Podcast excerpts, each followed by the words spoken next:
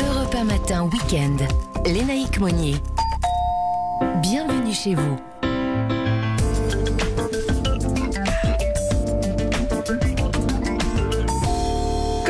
Avant d'ouvrir ensemble le JDD, un petit coup de projecteur sur notre logement. Bonjour Christophe Bordet. Bonjour amis courtiers et emprunteurs. Alors, les courtiers qui sont euh, Mhm. 18 000 en France, hein, Christophe, avec euh, le ralentissement du marché immobilier sur lequel vous nous alertez euh, depuis euh, des mois maintenant, et les coûts de crédit qui grimpent.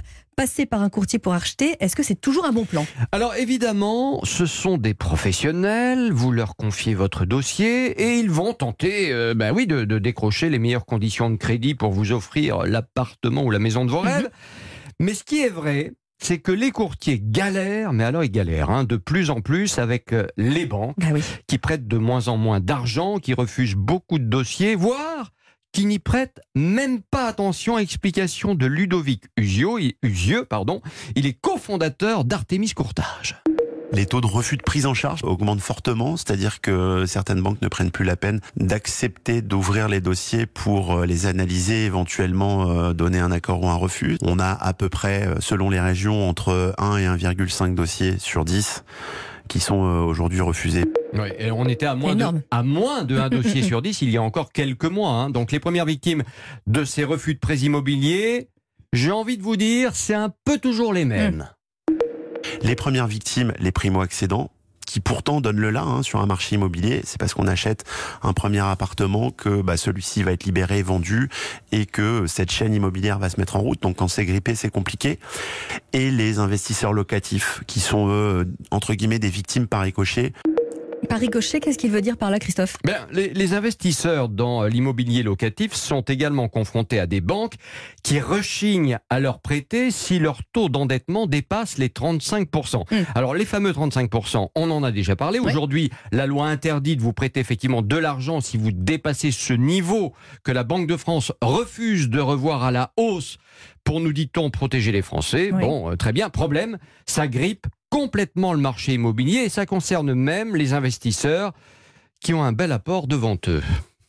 Aujourd'hui, on a euh, on, a des décisions qu'on ne s'explique pas, euh, alors que euh, le taux d'endettement est cohérent, alors qu'il y a un peu d'apport.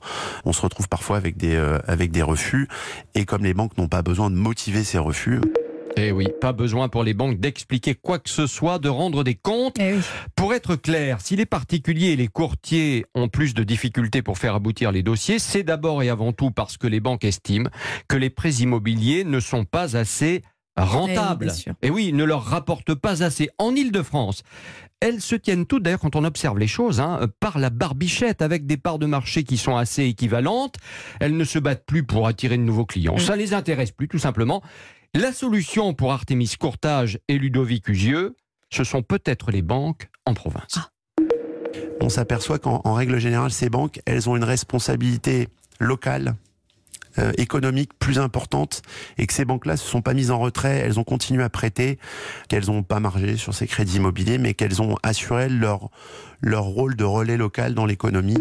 Eh oui, vous qui êtes bretonne, tiens, Mhm. par exemple, une banque bretonne va plus vous prêter qu'une banque à Paris. Pas à Paris, bah oui. C'est quand même dingue. Bah oui, c'est dingue. oui, enfin voilà, en tout cas, à noter enfin que les banques peuvent distribuer 20%, et ça personne ne le sait, moi je vous l'annonce, 20% de crédits immobiliers par an en tenant compte justement de votre taux d'endettement. D'accord. Elles peuvent aller au-delà des fameux 35%. Mais là c'est pareil, grande frilosité, elles ne le font pas. Bref, avec ou sans courtier, il faut être très courageux pour acheter une maison ou un appartement. En ce moment, peut-être que ça se débloquera dans les mois qui viennent. Pour tout réécouter, bienvenue chez vous sur europe 1. FR, bien FR. sûr, et sur l'application Europe 1 pour euh, le podcast. Merci Christophe.